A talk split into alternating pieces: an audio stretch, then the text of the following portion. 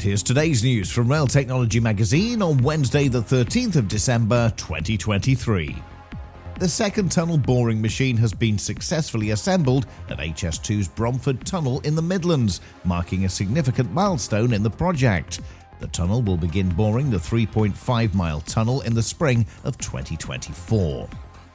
Glasgow Subway's new custom built trains have begun service.